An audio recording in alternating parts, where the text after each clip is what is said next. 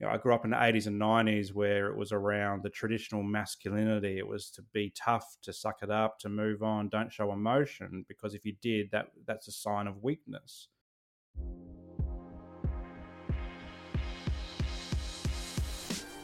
Hey, I hope you're keeping well. I'm Brian Moylett, former rugby player, now mindset and performance coach, and welcome to the pod. This podcast is about well being and high performance, and in it, you will learn how you can be happier, more fulfilled, and more successful.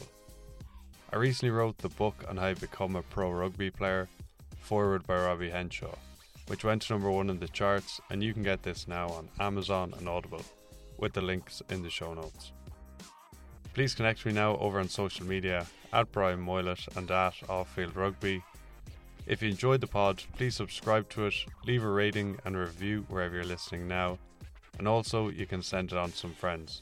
Would really appreciate that. Alright, we'll get into today's episode. Cheers.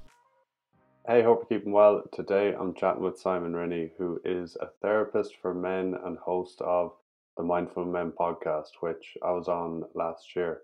Cheers for jumping on, Simon. Brian, thanks so much for having me. Really excited to to be talking again. It has been a minute since we last spoke, and I really enjoyed our time last time on the Mindful Men podcast. So I'm happy to be here with you. Cheers. So, why did you become a therapist? it's a long story, so I'll try to condense it as much as possible. But essentially, so I work specifically with men as a men's therapist, and the reason I chose this line of work was for my own mental health story. And so mine's one of living with mental illness for over 30 years. And for 20 years, it was undiagnosed. So we're talking obsessive compulsive disorder, depression, and anxiety. Um, and coming out of high school, for example, I always wanted to kind of work in the mental health space, but back in the late 90s, we didn't really have words for mental health, didn't know how to get into the mental health field. So chose a safe career, one that was going to put me in an office job somewhere, and I and I did that for 15 years, but it didn't. It just never lit me up, and so in 2017 decided for a career change, and so uh, that's where I discovered social work. When did did a master's degree in social work, and then 2022 um, started a private practice working specifically with men for mental health and disability reasons. Um, and and absolutely love it. I'm finally living this dream of helping people in the mental health space, and a lot of it is driven by essentially my story. And so, a bit about your story then. So, grow just growing up and kind of throughout your life, you had that OCD, depression, anxiety, and just living with that. Yeah, absolutely. So it started around eight years old. So before eight years old, mum would always say I was this happy-go-lucky kid. Nothing could phase me. Really excitable, really laughing all the time, smiling all the time. But there was a moment in my school life where another student said to me, Simon, if you stop using your voice for more than a minute, you're going to lose your voice forever. And so, what this triggered in me was an obsessive thought. So, this is the O in OCD that I just couldn't get rid of. It just cycled through constantly until I performed what's called a compulsive act or a compulsion or a behavior. So, this is, this is the C in OCD and so I would start humming to myself all day, every day. I'd do like these little minute hums, like hmm, hmm, hmm, just checking that my voice was still there.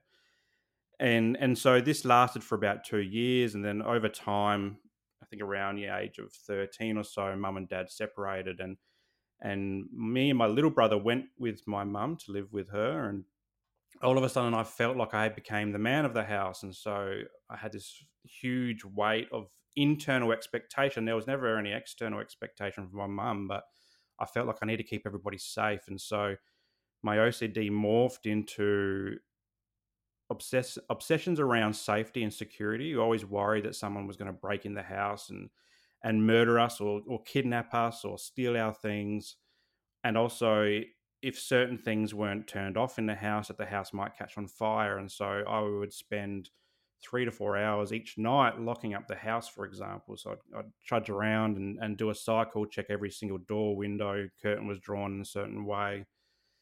And I would do this in, in the dark. Nobody knew I was doing this. Um, in fact, well, nobody's ever said that they knew I was doing this. And I would check things like the irons off, the stoves off in case they caught on fire. And often I'd get to bed and my brain would say, Simon, did you really check that that iron was off, or did you really check the front door? And and so off I'd go again. I I couldn't say no.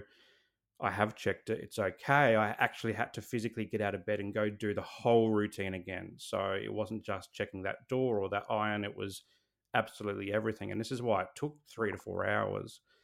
And then this kind of evolved into other aspects of my life, like going to school. So have I've got my wallet and my keys in my bag. So you, I would often put them in the front pocket of my bag, walk five meters to school. Then my brain would say, "Simon, have you got your wallet and your keys?"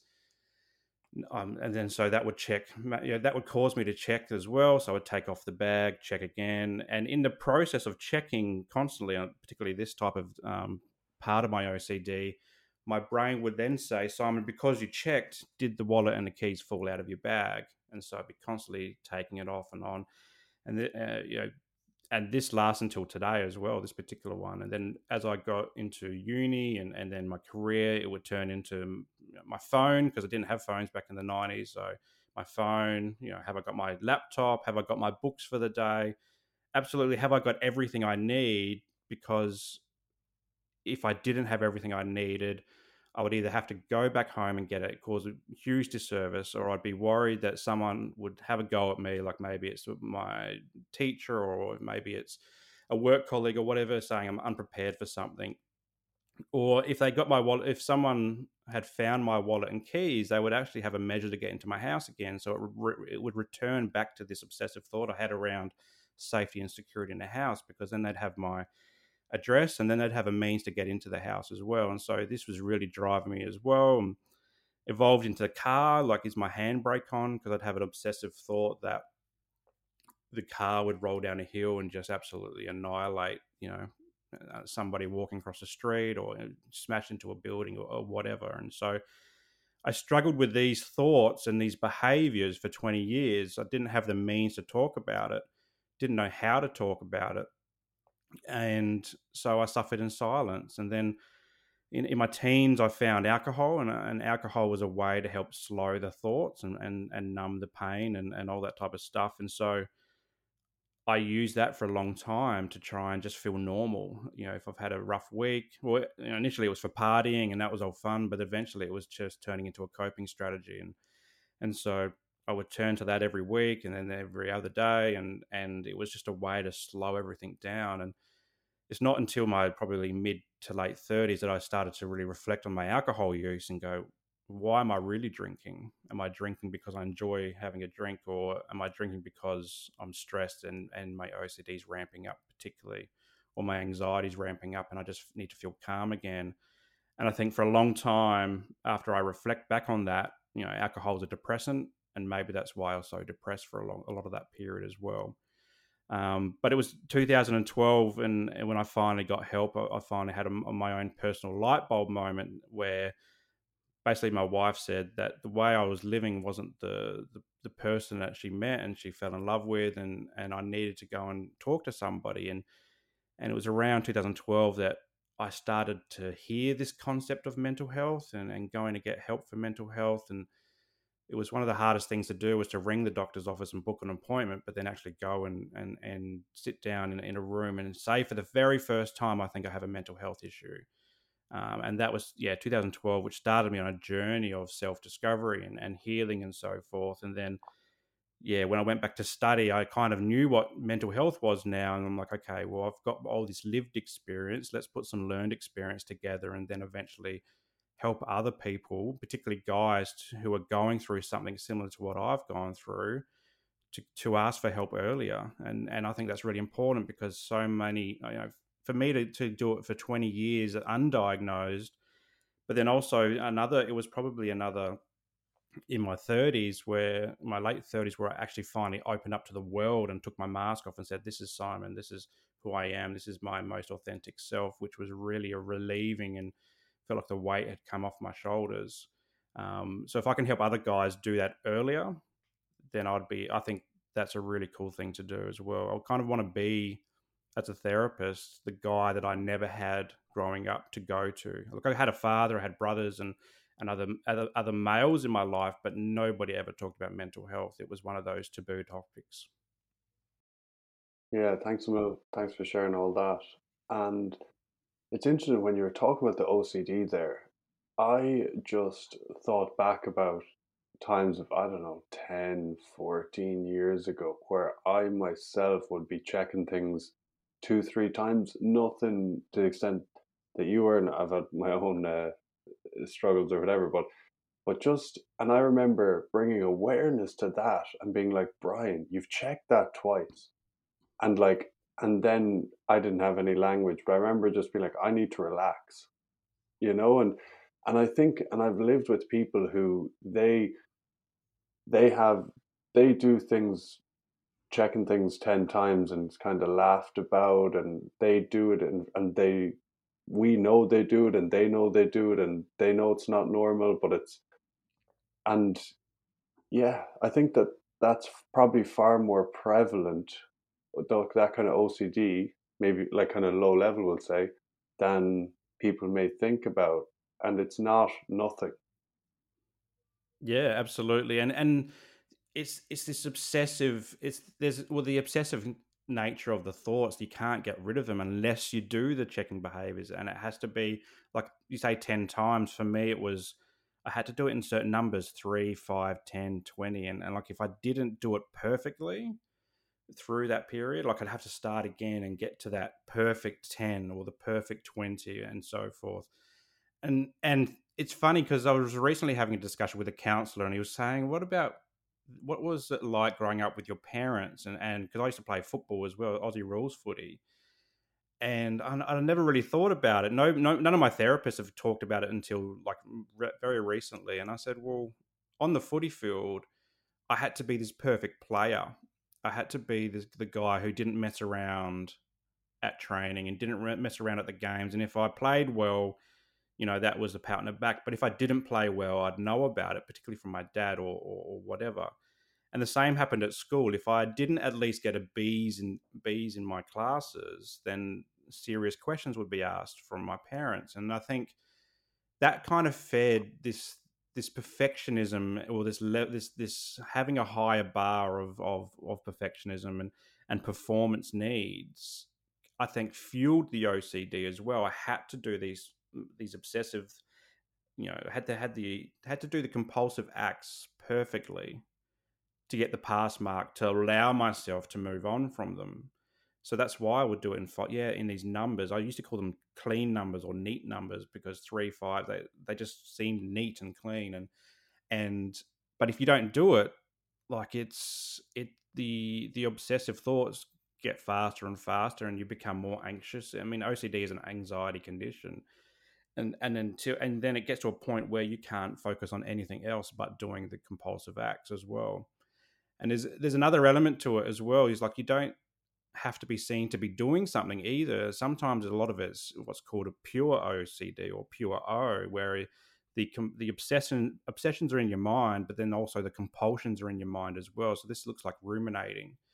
And often as I've gotten older and and become a bit more socially introverted as well, I'd go to things like you know after after work functions where it might be at the pub or, or at a restaurant or something, have a few drinks, and then as soon as I get home, my obsessive thoughts would start circling, going, "Did I say something wrong? Did I make you know make a fool of myself? Am I going to be in trouble when, I work walk in the door on Monday morning?" And so that was the obsessive thought, but then the compulsive act would be me replaying the night over and over and over in my head, trying to make sure that I didn't say anything wrong or I didn't do anything silly. And that would happen to the point where my memory of the night would become so distorted I didn't know what was real and what was my mind telling me was what was real as well. And so it's just another layer of complexity for someone with OCD. And and I and we often hear people say, "Oh, yeah, I'm a little bit OCD," or "Everyone's a little bit OCD." But to be to be actually classified as having OCD, you need to have the obsessive thought, have the compulsive behaviors, but also it's time as well. So you have to be doing this for over an hour of each day, and it has to have a profound impact on your life as well. And so it is it is quite quirky and and it's different for everybody for some people for like for me it's a lot of safety and security but there's other versions of ocd so some people have religious obsessions and compulsions other people like um might have ones around harm OCD, so there's constant fear of harming other people. Others have them around germs, and this is, I think, this is the most common one where people think OCD people are just clean freaks. It's essentially that it's, it's more of the obsessive thought that if you touch something or somebody else touches something, they're going to die essentially, or they're going to create another world pandemic or something like that. It's such a huge obsessive obsessive thought where the compulsions could be obsessive cleaning to the point where the skin's peeling off your hands, for example, if you're washing your hands. Or I've heard of some stories where people just lock themselves in their room because they think the rest of the world is contaminated. And so they are quite quirky and unique. And and often I laugh at my OCD because when I when I think back to when it first started and the humming, if if only as an eight year old I knew of this concept around silent retreats or how monks go and they take a vow of silence, but then one day they start talking again. If only I had known this about about the world, then maybe I wouldn't have checked my voice so much, and maybe it would have never have evolved into what it did. But at eight years old, I really thought that, what that kid said in the schoolyard was was the honest truth, and so it led me down this path of trying to outthink a condition that thrives on thinking and didn't have the words and, and i just wish i had got help a lot earlier because once you get the right help as well it becomes a lot more manageable and, and you're not doing it for as many hours of the day. And you can you can you can start questioning it. You can start targeting it and going you know simon you've checked it three times. You don't need to check it anymore. You're safe. You're secure. You're okay. Um, but for a long time it was me just trying to outthink it for myself and then turning to alcohol was a way to cope. And it's interesting i was chatting to a woman recently who has two or three kids and she was telling me oh every morning i make their beds i clean the front room, I make the breakfast, I have to have the remotes a certain way on the couch, I have to have the cushions a certain way, and just start going through this. And she was like laughing and like, or kind of like smiling. And I was kind of sitting there like, oh, oh my word, you know, like, like, uh, like I can't laugh at it. like I was like, and she was explaining this, and, and I was like, oh, that's like that's that's OCD. And what is a tool to help, or how do how does one deal with OCD? Yeah, I I didn't discover this until I had essentially so 2020 I burnt out from in my old career. I was working full time, studying my master's degree. We had a, a, little one. He was one at the time, and I think COVID came around as well. And then so we're working from home, and I, I burnt out, and I ended up having to take five months off of work. And through the burnout recovery process, I, I, felt like this need to finally take off my mask and share my story with the world. And it started with the workplace because I know there'd been other experiences of burnout in my workplace, and I wanted to share my story as a way to to maybe bring light to what burnout actually is because I never known what it was before I, would burned out. And during that process, I created Mindful Men, so the, the platform that I now have, and and I started as an Instagram page where I just share these little daily motivations and maybe some small insights into into different mental health conditions. And through there, through connecting with different people, I discovered a whole OCD community that I never knew existed. And this is the thing about OCD, it's called the silent condition because it takes on average uh, between I think 13 to 15 years from first symptom to first treatment. And for me, it was more like 35 years. But through this OCD community, which I never knew existed, they were talking about this thing called ERP or exposure response prevention, which has been the gold standard for OCD treatment. And I never heard of this concept. I've been to uni and I, I'd done all the therapies over the last 10 years or 11 years, but I never heard of this thing called ERP because every time I went to the, the, the therapist or, you know, psychs, counselors, social workers, whoever it was, they would always try to treat my depression. They would never try to treat the anxiety, and they'd never ever mention the OCD. Even though I was diagnosed, they'd never talked, they never touched on it. And so I looked up a bit about what ERP was, and I actually found a clinician here on the Sunshine Coast where I live who specializes in ERP. And so off I went. And what I learned is exposure response prevention falls under the umbrella of cognitive behavioral therapy. So it's a CBT modality. But unlike CBT, which targets the thoughts, what uh, uh, what ERP does targets the behaviors. So we don't we're allowing the thoughts to come into the mind, but what we're doing is challenging the the compulsive behaviors because it's the behaviors that reinforce the thoughts. So for me, checking the house ten times before I go to bed is reinforcing the thoughts that I'm unsafe or that the doors are unlocked, which in reality aren't. And so if we can target the the behaviors, we can lessen the intensity and we can take control back over the brain. And so for an example, we did with the with the handbrake you know thing with my car that handbrake has to be on as hard as possible every single day, and I have to be parked on on flat surfaces. So I'll, I'll never have a house, and I keep saying this to my wife: I'll never buy a house where the driveway is on a hill. It's just it's just too much for my OCD to to handle. But we did this with I did this with the psychologist. We went out into the car park and we took off the handbrake, and I closed the door, and we walked away only ten meters, and the the trick in this or the tool in this particular situation was not for me to look back at the car and go back and put the handbrake on. I had to stand with my back against the car or back away from the car and count to 10. And what we did is was this really cool tr- uh, tool that I use now in my therapy practice is we went through what's called an anxiety arc. And so what we did was we counted to 10 and we we noticed the anxiety rising in my in my body and my mind up until a point where it peaks and it's not going higher anymore and then it comes down the other side and uh, as slowly you know like over the 10 seconds i could feel like it's okay the car's not going to roll away and cause mass chaos. And so that was a that was the first entry into erp is is learning that i can sit with that anxiety and go through it for a period of time and eventually all anxiety calms down and so then when it turned into the house and me going around the house and checking things, it was it was me vocalizing saying, "Simon, you've already checked this. You don't need to check it again. This is your OCD trying to trick you." And then also changing the routines as well. So instead of doing, you know, door one, two, three, four, five, maybe I would start at five, four, three, two, one Eh, or maybe I mix it, go from one to three, then to two, then four and five, and so just mix up the routine, and and so that what that does, it starts telling the brain like, oh, hang on a second, the brain's not in charge. This person called Simon, who actually is attached to the brain's in charge, and he can dictate which ones he's going to do and when. And then on on nights where I was feeling good, maybe I could cut out one of the checking one of the one of the doors. Maybe I don't need to check number three, so it's one, two, four, five. And so by doing this repetitively, and I guess this is the nature of OCD, everything's rep- repetition. It, it starts to rewire the brain or, or, or, tell the brain that we're in control. And I found this very useful to with my you know bedtime routine now.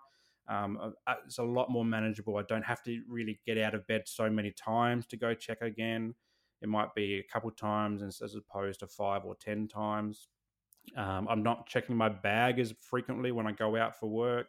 You know, I just hope that my wallet and my phone's there, but you know, I'm pretty confident it is. So a lot of it's naming it and then reprogram the brain to just sit through that anxiety. And I think that's where mindfulness has also helped me as a, as a practitioner, um, both through my own journey, but also the, the work that I do with other guys is you know it's allowing the thoughts to come in and, and just noticing them and then letting them go as well. So that forms a big part of it as well. But erp has been certainly something that's really been beneficial.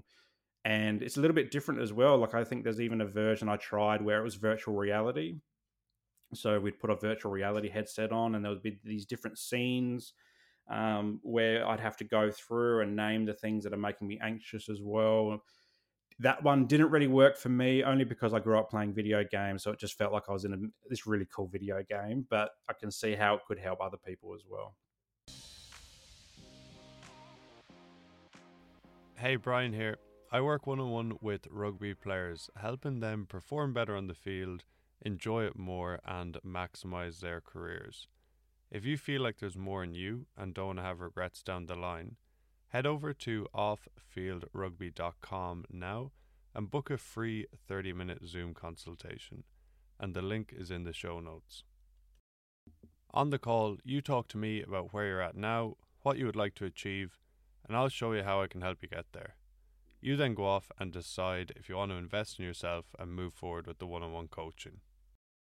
For teams, I do mental skills sessions over Zoom. Players will have mindset shifts on the call, but also they'll get exercises to practice going forward. So it's like an S&C program but for your mental strength. If you're a coach or manager of a team, you can book a free 30-minute Zoom consultation now as well on offfieldrugby.com. If you have any other questions, you can get in touch with me through my social media at Brian Moylett, at Offfield Rugby, or the website offfieldrugby.com. All right, cheers. We'll get back into today's episode. Interesting. Yeah, the the bringing awareness to things is huge, isn't it? And that, like you there with the car, like you bring awareness to your anxiety and you sit with that anxiety and you sit through it. And when what I'm finding more and more recently, and I think one doesn't need to have mental health issues to to understand this or to benefit from this because I think it's Dr. Gabor Mate, uh, expert who says we're all addicted, and we are. Like it mightn't be gambling or alcohol or drugs or whatever, but we when we feel a certain way, we do something, and we have those kind of responses. And like I say, it's about building habits and routines, and what your the habits and routines that you're building are to check it less and less. You know, so it's so you're sitting with that those uncomfortable feelings, and the process is to be checking less and less. And I think we all want to. I think it's inherently within humans that we want to be better. We want to grow in any area of our life, in some area that we want to be better. And to do that, you have to build new routines, and that's difficult.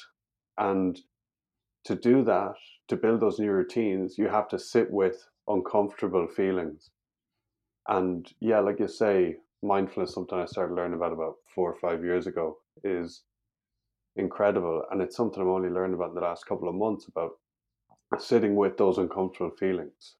And it could be for me like just changing these really small things that I just want to change, you know, just little things like oh, I want to I don't want to be doing that or I want to be doing this and um yeah, it's it's powerful and something else that I've learned and I started going to a therapist here about eight, ten weeks ago in Christchurch, and that's where I started to understand this kind of sitting with those feelings. Um, and something that she said was when you sit with that uncomfortable feeling, and a good one actually is phones. Everyone's addicted to their phones, and I'm using my phone literally 20% as much as I used to. That was one thing I was like, I don't want to be sitting here scrolling because it makes me feel shit and I'm wasting my time. And she was she explained that when you sit with that uncomfortable feeling, it feels awful, but if you can get through it, it goes and it goes forever then. Yeah, absolutely. It's it's that building the internal brain muscle essentially, and and and saying that we're in control. We don't have to we don't have to feed the anxiety and, and that's what we do we're often feeding the anxiety or we're suppressing it a lot of work that i do with guys is around you know their use of alcohol and drugs to suppress the feelings that they're feeling and and once we once we we accept the emotions into our our body it's it's such a healing process. But i think the first part is even acknowledging and particularly for guys is that we have emotions in the first place and that we're uh, uh, we're allowed to feel some of the ones that for so many of us for so long have been told no we can't feel those feelings. Like you know, I grew up in the 80s and 90s where it was around the traditional masculinity. It was to be tough, to suck it up, to move on, don't show emotion because if you did, that that's a sign of weakness. And for so many guys, they've bottled that up and they don't want anyone to see it. But once they start accepting it and going, you know what, I am feeling sad or I am feeling lonely or I'm feeling depressed or whatever, and then that that kind of generates the what I call like the light bulb moment inside where they go, you know what, I don't want to feel like this anymore. and and for so many guys who come into therapy and they and they start prioritizing their well-being they start to unpack some of this stuff that they've been holding on for so long and, and then they all feel better. And, and i had the same you know feelings. Every time i go to a therapist i just feel better when i've i've gone in and spoken about what's been bogging me down for the last you know two weeks or two months or two years or whatever it is it's only recently that i opened up to a therapist about something that i had suppressed for the better part of 35 years that I, I'd even forgotten about, but it was something that came up for me recently that I needed to talk about, and it just felt good getting it off my chest. And so I think it's it's that the acknowledgement that something's going on inside that we need to address, and and address it now instead of keep bottling it up with you know different addictions or harm or, or you know divorce rates. All those types of things feed into it as well. Um, I think if we can get more guys and inspire more guys to to to come on this journey, I think they will all benefit from it immensely. Yeah, because it's so much life is so much more enjoyable when you do versus when you're drinking, like you say, using all these vices. And that's just it's just not enjoyable. Yeah, absolutely. I mean, for so long, and that's what you know we have so many guys. You know, was, I think it was it was Are You OK Day re, in Australia recently, and Are You OK Day is a day for everyone to to check in with their mates and ask the question, Are you okay? And the reason that they do that is to try and lessen the the number of deaths by suicide every day. In Australia, it's seven, it's nine deaths by suicide every day, which is and seven of those are male. And I think around the world, the worldwide data is a bit hard, but it's around seventy five percent of deaths by suicide are male. And so I think there's a big issue here that once they've used all the vices and the vices aren't working and maybe their relationships or they've lost their job, these things are all breaking down around them. Unfortunately, so many guys are turning towards you know, self harm and, and death as a way just to escape. Hmm. But if we can flip that, get that earlier, and we can change the discourse and say that it's okay to talk about mental health, it's, it's just as normal as going to talk to a physio about your physical health if maybe you hurt your arm or your leg or whatever playing sport or at work, the more we can normalize it, the more we can encourage guys to go, you know what? What I was taught taught when I was a youngster or what my family have gone through over the last few generations, I don't need to keep continuing that cycle. We can break out of that cycle, get the help that we need and feel better and feel good and and and implement new things in our lives that make that fill our cup and, and make us well but also improve the relationships with ourselves and those around us too.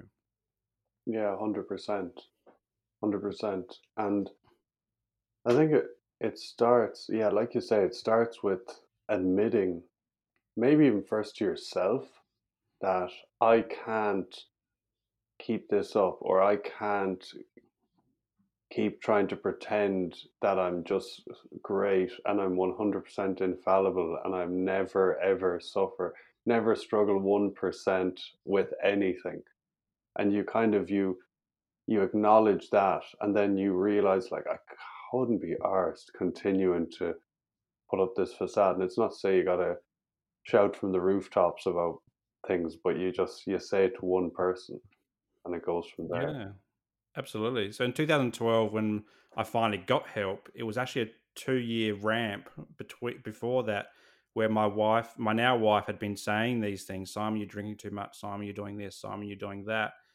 And for those two years prior to that, it was the first time people had really started to talk in about my mental health. Like, no one else talked about my mental health, but my wife was like, Simon, something's not quite right here. But I did the what most guys do, and I deflected. I said, No, it's not me, it's you or I'll just stop drinking for the next two weeks and I'll do a few more runs around the block. I'll, I'll eat a bit healthier. I'll do all those little band aid things. And I did that for two years. But eventually, the ultimatum came. She says, Simon, I can't do this anymore. You either got to go get help or you're out. And that that was my light bulb moment. That I did not want that to happen. I didn't want this relationship to break down.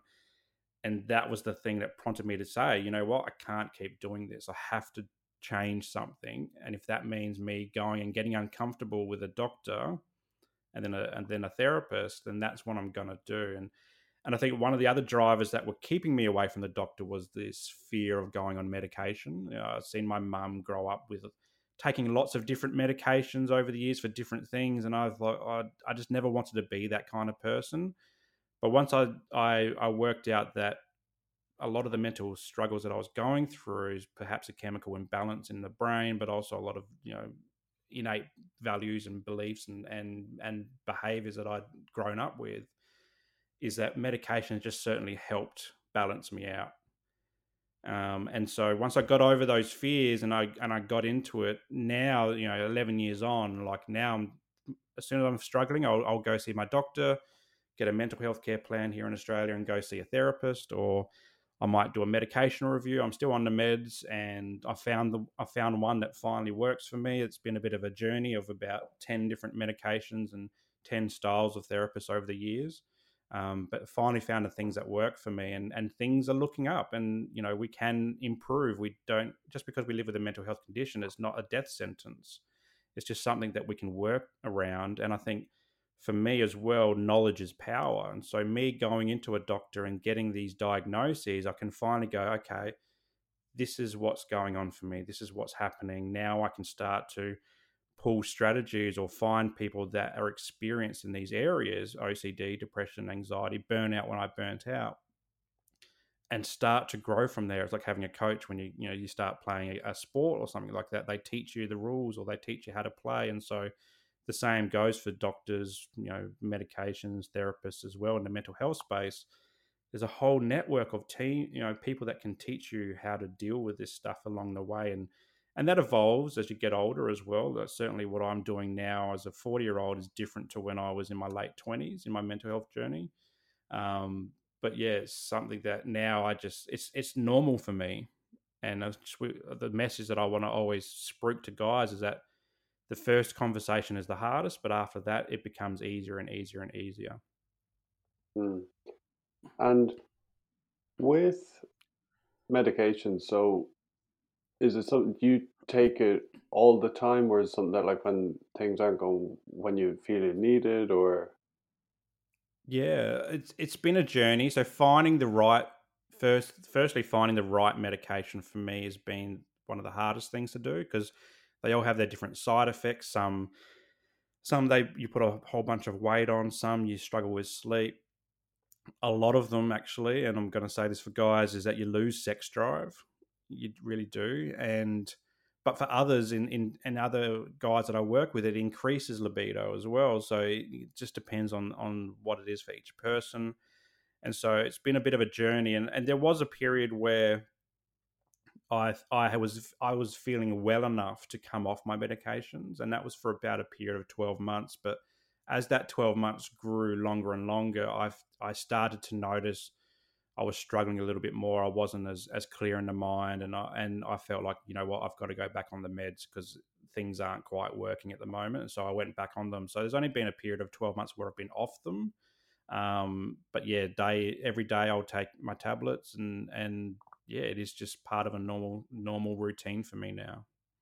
Yeah, because I just I know one or two people who have a couple of people maybe that um were prescribed medication and they say like I have depression the way I have two arms and then don't try all the other things that we've spoken about up until now, and we could go on forever about all the different things that one can do to feel better around their well-being or whatever. But yeah, just I think it is a bit of a thing out there where it's like you just get prescribed them, and then that's you forevermore, and it's like none of the other things, like you mentioned, go for run this of the band aids, but like the way we live, of course, has a huge impact. Like I know personally if I start eating shitty food and I don't work out, I'll start to feel not so great. And then th- that can then, if that continues on, that extrapolates. So I just don't do it. So like now I eat quite healthily a because I just know it, you know? So yeah, I don't know. I just think that, I don't know. What are your thoughts on that? Or do you see that? Yeah, all the time. And so I, have done it myself. Like it's only recently that I've I've really put a spotlight on my drinking, for example. I know as a therapist, I know as a you know we see it in the media all the time that drinking's harmful, and particularly if you're taking drugs, you're taking medication for depression, for example, but then you're also drinking. It's kind of you know, crossing each other out. And but for a long time, I, that was my that was my coping strategy. So it's only more recently that I've put the spotlight on that, going, you know what, I'm going to have a break, and I'm having a break at the moment to see if my well-being improves, to see if my levels of depression improve as well. And at the moment, it's it's only been about a month since I've stopped drinking, and I feel better and I feel more energetic as well. I don't have those you know little hangover moments the day after. But for it, for guys, and it, it's one of those things. Sometimes they're like, "Yeah, I've just got it," and that's that's it. But they're not going to change anything. Um, for the other guys who do change a lot, you know, they they notice huge things. It's it's like when you go into a mental health space, and and I was the same when I first went in. I kind of expected the therapist just to wave a magic wand and say, "Okay, this is we're going to do this for a week, and then you don't ever have these issues again." And I never did the homework for a long time, for about eight years. I didn't do the homework that I was prescribed by my therapist. And now I do it religiously. Like I do all the things that I need to do. I try different modalities more recently into breath work over the last couple of years because I'm discovering different ways of breathing and how that calms anxiety. Um, but it's it's a mindset thing. It's it's one of those things where you've got to be in the mindset to want to change and to to be better. But if you don't, if you're not in that mindset, you'll you'll just stay the same. And often staying the same is it's comfortable, it's safe, it's easier to do. Like you know, it's like the comfort food eating. It's going to get KFC after work and and just eating that because it's easier than cooking a nice nutritious meal. And so, excuse me. And and so it's just it's a it's a mindset thing. It's how much do you want to change? How how well do you want to feel? but it's also horses for courses. So mindfulness might work for me, but it might not work for somebody else. It might be ec- increasing exercise or doing meditation or, or, something else um, that really gets them moving forward at a greater pace. But it all comes back to mindset. Yeah, 100%. I agree fully. And yeah, 100%. And I just think that's where what I'm kind of getting at that some people might fall down, and I think it's society wide, not just absolutely not just do with mental health, but people they live the way they live, and then they get sick, and then they're like, just give me the tablets, doctor, and mm. and often it's like, you know, doctors, and it's difficult, I suppose, the men or the medical system where you go in for ten minutes or fifteen minutes, and doctors probably need more of a more time to evaluate why you're getting sick. But there's a lot of people out there who don't want to hear you need to stop eating processed foods, you need to eat real food, and you need to exercise more. Like they go in to get the tablets to get rid of the symptoms that they're having right now. And yeah, it's yeah, it's a mindset thing for sure. And it's difficult, but it's worth it.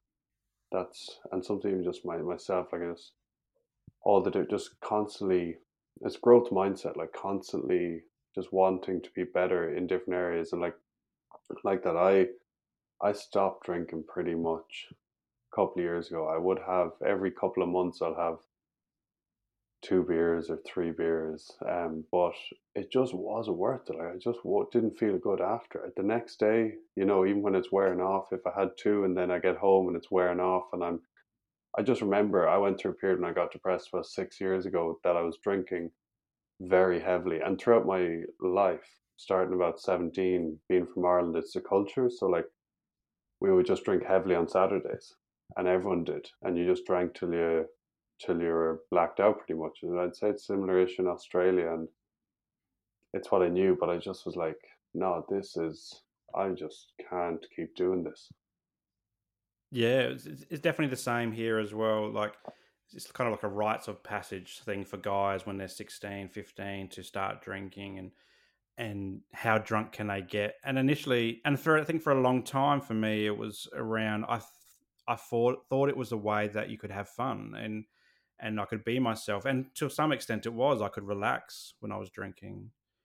But as I've gotten older and, and now I've got kids and they're saying, "Oh, Daddy, would you like a beer?" or you know, whatever. Uh, it was my fortieth, you know, a month ago, and and and I was give, gifted all these different craft beers, and and the old me would go, you know what, oh, this is awesome. But like the forty year old me was like, why so many people giving me beer for my birthday. And my wife said, it's like, well, that's kind of like the identity that people know you with. It's someone who just loves a beer. And, and so that I'm like, I've got to change this. This is not the identity that I want to have. And it's the same with my mental health. It's, you know, when I was 28 and went into that doctor's, I didn't want to to be the guy that just struggles through it. I just want to start getting the help that I needed. I needed to, I had to put my hand up and say, I'm drowning here.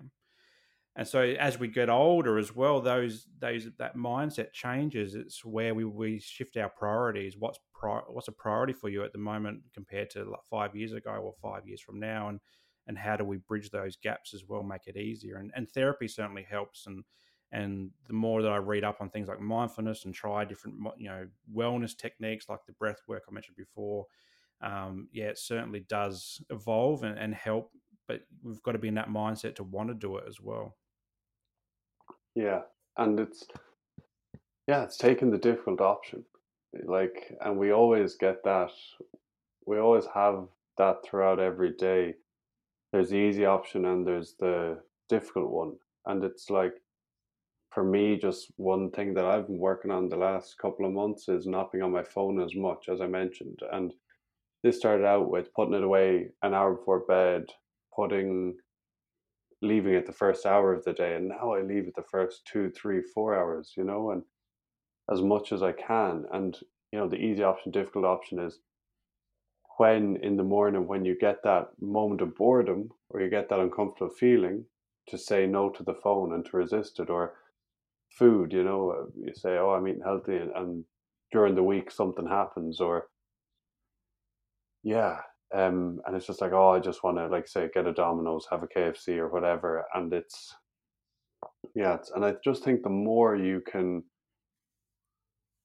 you can choose a difficult option, is that's that's kind of where it's at because the other, the other way is just, yeah, just constantly taking the easy option is just sitting on the couch watching Netflix, eating ice cream all day every day, just being, being horrifically depressed and just being at rock bottom and because that's where it leads to you know? If, if we're being honest you constantly doing that leads to that because all this stuff isn't it's not the easiest thing to do. Put the phone away go to go to bed at a good time eat good food um get sunlight uh, all drink enough water. It's it's probably easier in the moment to drink coca-cola you know? So all these different things but but it's worth it. And the thing is, as well, is that it becomes easier. Like we're saying, it becomes a habit. You just do it then, and all of a sudden, you have these brilliant habits built up.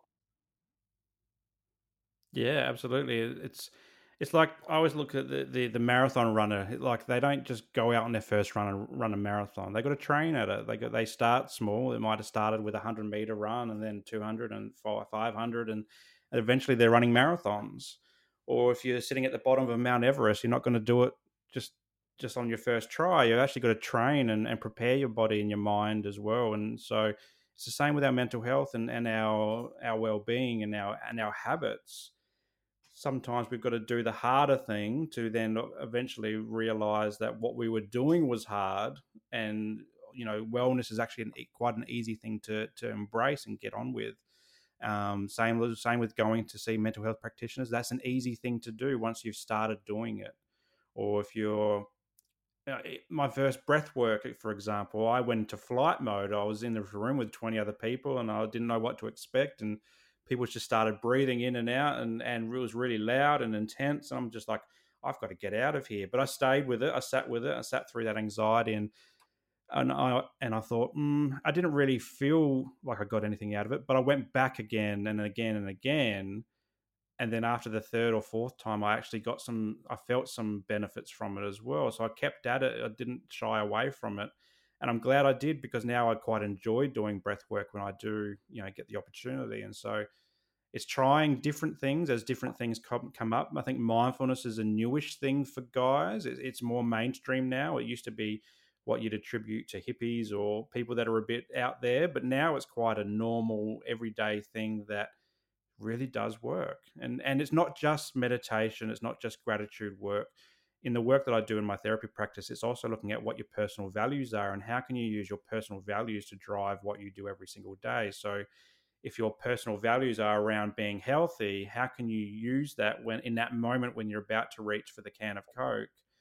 And, and, and maybe divert that to going for a walk and grabbing a, a bottle of water on your way as well. So these things can be easy once we start creating these habits and embracing that there's different ways to live. We don't have to keep living the same way that we have been. And I often call this autopilot.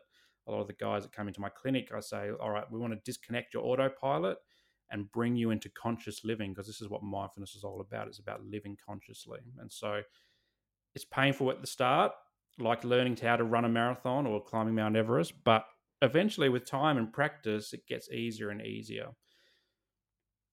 100%. And that's a good way of putting it, plugging out the autopilot and living consciously. And that is very difficult at first, horrendously difficult, probably. And because, yeah, it's, you have to undo those things. And, and the thing is, then you have to feel the feelings. Like we said at the start, or you have to feel the emotions because when you say no to that can of Coke, like it's, you're going to find it very difficult in your body and most people, you mentioned conscious awareness, most people just don't want to feel that feeling, so they just keep doing what they're doing. But then I think it gets to a point where most people don't want to keep living on autopilot, and that's that's actually far more painful. It's actually far more difficult because and because uh, oh, where that leads to is horrendous. You know, it's just awful. You've you know no control over anything. You're just at the whim of all these vices. You just can't. You you have no control. Yeah, it's awful. So while it's difficult switching out of that, it's it's worth it, and it has to happen. Yeah, and, it's difficult for some time, but like to to you know, for the listeners out there thinking, oh, geez, these guys have just talked about mental health the last hour or so, and it's really heavy, and and I don't know, I don't want to engage with that because I don't want these things to come up. Your pain doesn't it doesn't last forever. Like it, sometimes it might take, you know, you might for for a year go through your pain and and then eventually come out brighter. For me, it was longer because I'd probably buried it for longer as well. So I had to process that over a longer period, and my mindset was very different my mindset wasn't 100% you know going full full full hell for leather like trying to sort myself out it was a gradual process and so the pain for me lasted a lot longer but eventually that pain turns into purpose and and once you've identified okay yeah I've lived like that previously you can use that as fuel and go you know what yeah, I live with mental illness, but it's not something that holds me down anymore. It's something that I, I manage and I and I work with my team whether it's my GP, my my partner, my therapist, you know, my pharmacist, if I'm if I'm having medication or whatever other self care activity is. It could be surfing, could be my uh, breath work, whatever it is, and, and it becomes manageable.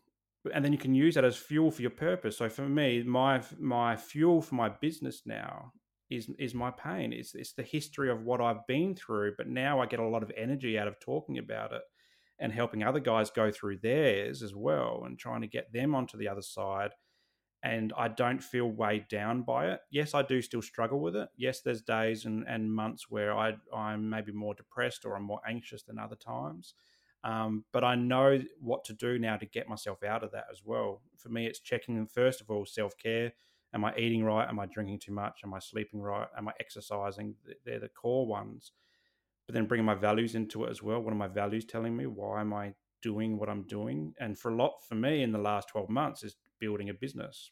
I've never run a business before, never had a business before. So that's been very stressful. So it's natural for me to have these periods where I'm freaking out half the time and I'm stressed and I'm, am I doing the right things? But I think what, what, what lights me up is the fact that guys keep booking in and they keep showing up to, for sessions and it's showing me that guys actually do want to talk about stuff.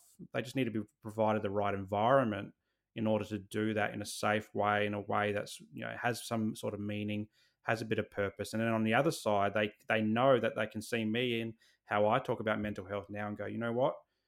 It's not a death sentence. It's just a, a way of our, our lives, and we can talk about mental health and it be an inspiring thing as well at the same time.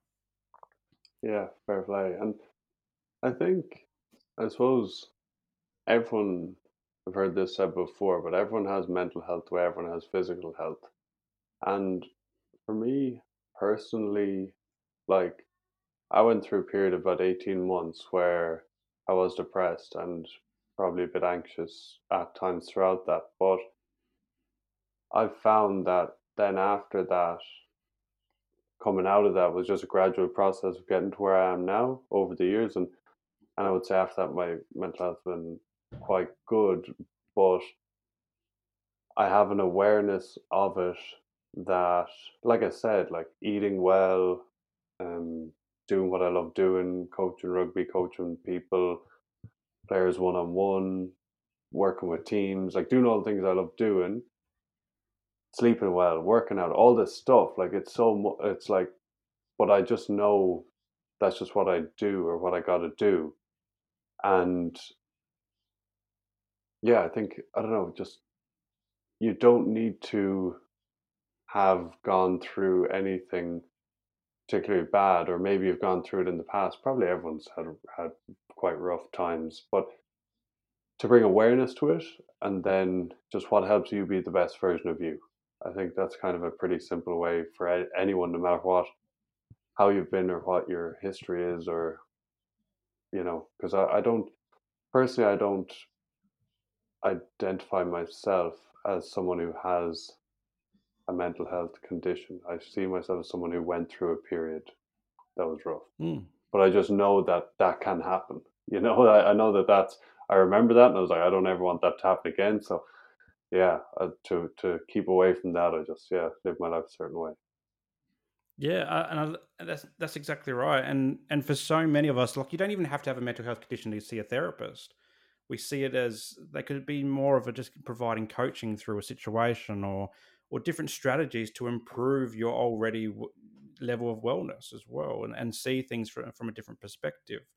Um, but also each of our as you said each of our journeys as well are different and they're unique to us and so for someone it could be yeah they've had a horrific accident and and maybe they've you know ended up with a disability and and that's caused a huge amount of pain. For somebody else it could be oh they're just feeling a bit flat and maybe it's just drinking too much alcohol and that's causing that flatness and and you know other people could be losing a job or a loved one or or it could be just the someone who's just plateauing on their on their wellness journey as well. They go you know what? I've been well for a long time and i'm just plateauing.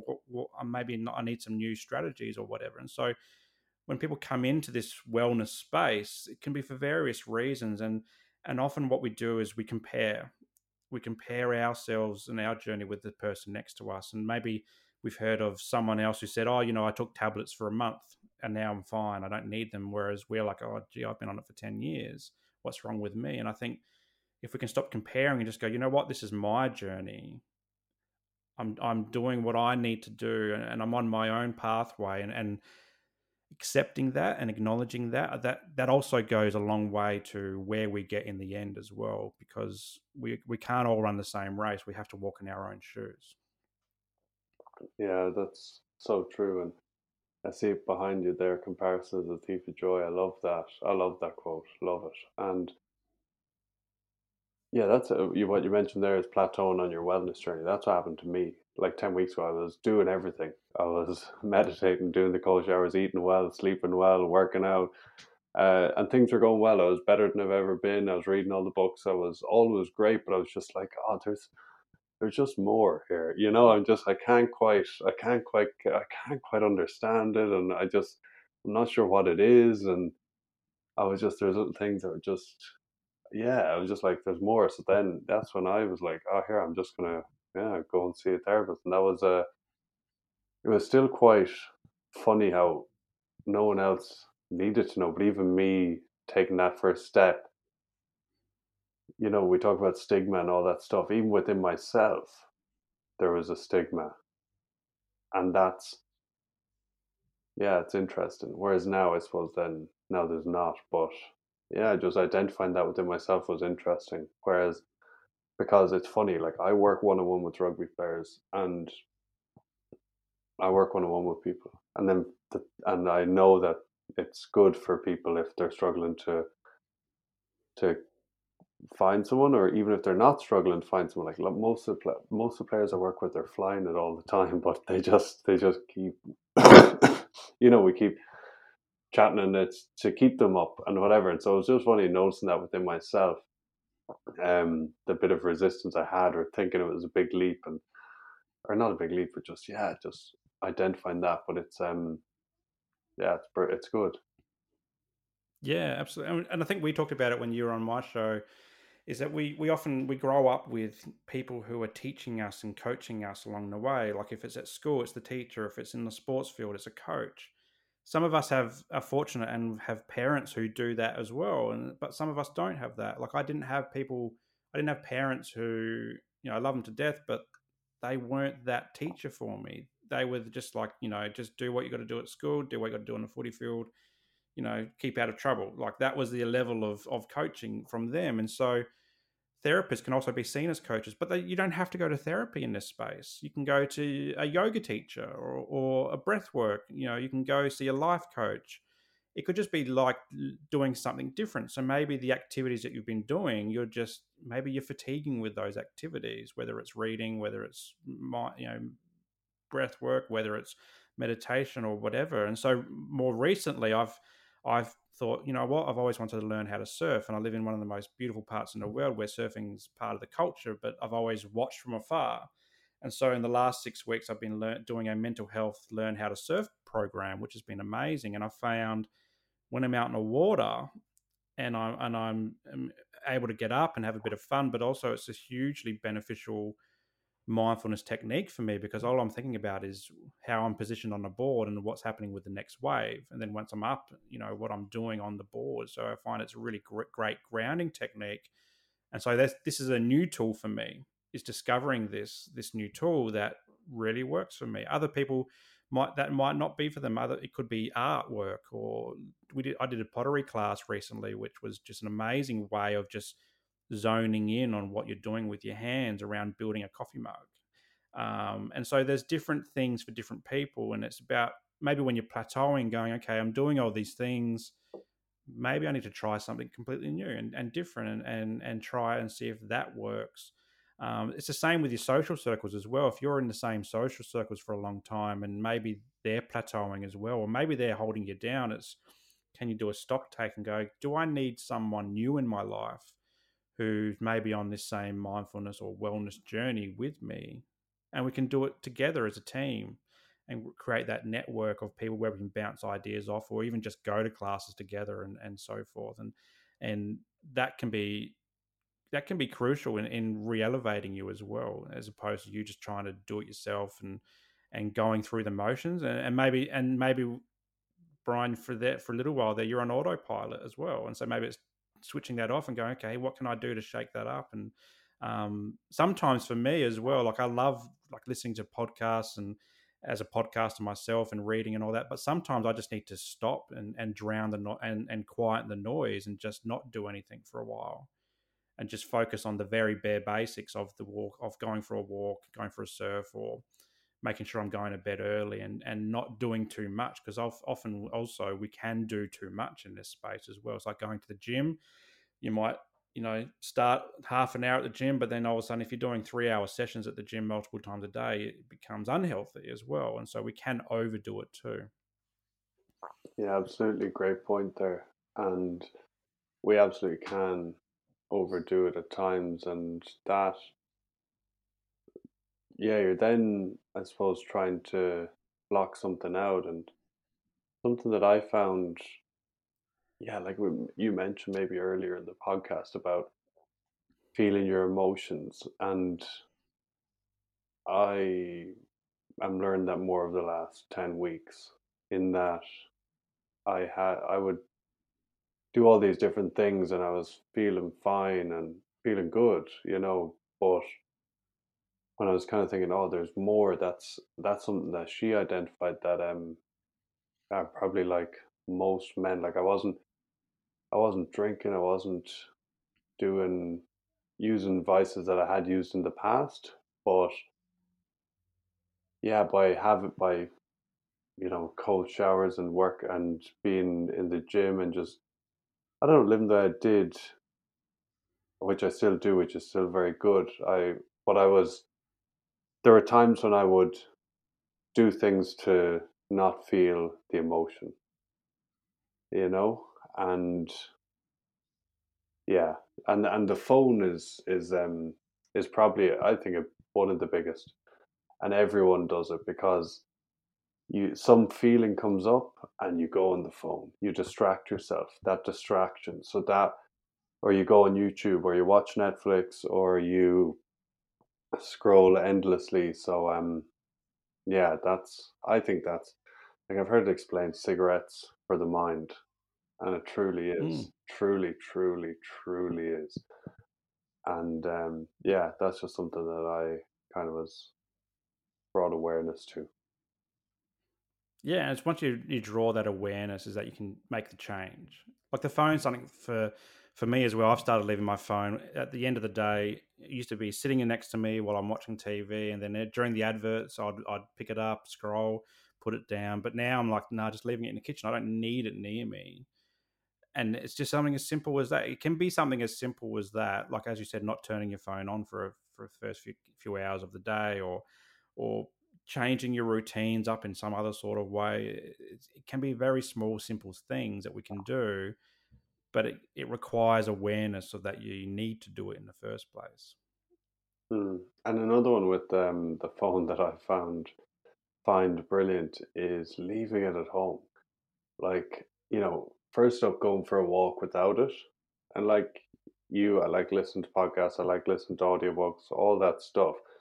But simply going for a walk without your phone and doing different things without your phone. And now, like at times, I'll leave my phone at home and I'll go off and do whatever it is. And at first, that seemed so alien, and to many people, it would seem alien. But like, I grew up at a time when there wasn't mobile phones as well, and it's like that's just what you did. You know, I got my first smartphone when I was eighteen, and and even then, you would be like, oh.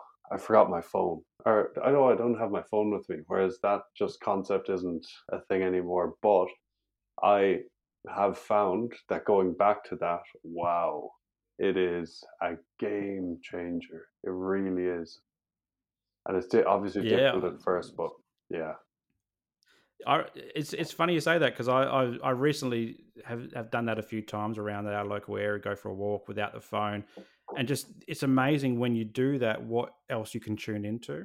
So I find I do this practice called mindfulness on the move in my therapy business, but also I did it when I recovered from burnout. It was how how can you use your five senses to really ground yourself and be in the moment. And when you don't have your phone, it's so much easier to do that to tune into what the birds are doing on your walk or what the what the wind's doing or what the how the sun feels on your skin or even just saying hello to someone as you walk past them on your walk as well it's really just being present in the moment. And i think the more we can disconnect from yeah, our phones our tvs i, I saw this great um, thing by jay shetty in the in the week and it was around when we become in, into a relationship a long-term relationship we spend most of our time watching tv together but if we can turn off the TV and, and come back into the present moment, maybe it's with good conversations, it's going out and doing something that's fun as well. We can really improve the relationships with, with the people in our lives as well. And as a dad, I'm, I'm mindful of that on the weekends and not having the kids have too much TV time, which is interesting because when you become a dad, all of a sudden the things that your parents said suddenly make a lot more sense. So it's like get off the TV, get off the PlayStation, get off, you know, go outside and all that. And so that's what I'm saying now as a dad as well. And so, and, and when we do that, the whole family just feels better for it. Like yesterday, we're down at the beach and, and playing around at the beach, and we get home and you know have an ice cream on the way home, and the whole family is just buzzing and, and feeling great. Whereas if we'd sat inside and watched movies or played on the Switch or whatever, you know, I dare say that we would all would have all been pretty miserable by lunchtime yesterday. So going out without the technology is hugely beneficial too. Mm. Well, brilliant. Thanks, Mel, for your time, Simon. Been brilliant chatting. Oh, Brian, thanks so much for having me. I love what you're doing as well. Always been an admirer and, and grateful for you know, your time on my podcast too. If anyone's interested to hear your story and and and take this a bit further. Episode sixty nine of the Mindful Men podcast. So Brian, thanks so much for having me. Cheers. And where else before you go? Where else can people find you? Yeah, so all over most of the social, or pretty much all the socials. So it's mindful.men.aus, or just head to the website. It's www.mindful-men.com.au. Brilliant. Cheers. Cheers for listening into the pod today. If you're new to the pod, welcome. Be sure to check out some earlier episodes and subscribe wherever you're listening so that you get the new episodes when they're released. In my mid 20s, I began studying the mind, and that led me to playing the best rugby in my life and enjoying it so much all the time, like regardless of results. Whereas when I was younger, there were highs and lows, and it felt uncertain, like I was on a roller coaster. But then, when I began developing and harnessing my mind, it felt like I'd absolutely cracked the code. Now I work one on one with players, and yes, I help you overcome challenges, and we do mental skills work so that you can consistently perform at your peak.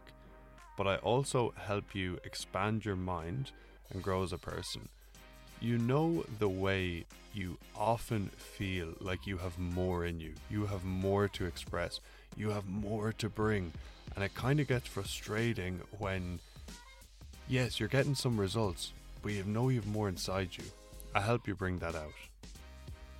Every single player that I've worked with one on one for over 12 months has made a team that they didn't think they could make in that time and or signed a new increased contract that way more than covered the investment that they made in themselves for the one-on-one coaching. If you're a player or coach and would like to learn more, head over to offfieldrugby.com now and book your free 30 minute Zoom consultation with me. Through this podcast, I want to help millions of people live happier, more fulfilled, and more successful lives because I absolutely know that it's possible. If you want to be an absolute legend now and help me out, there's three things you can do. First is to share the pod. You can send it on some friends, share it on social media, and simply just tell people about it. Second, you can leave a rating and a review wherever you're listening now.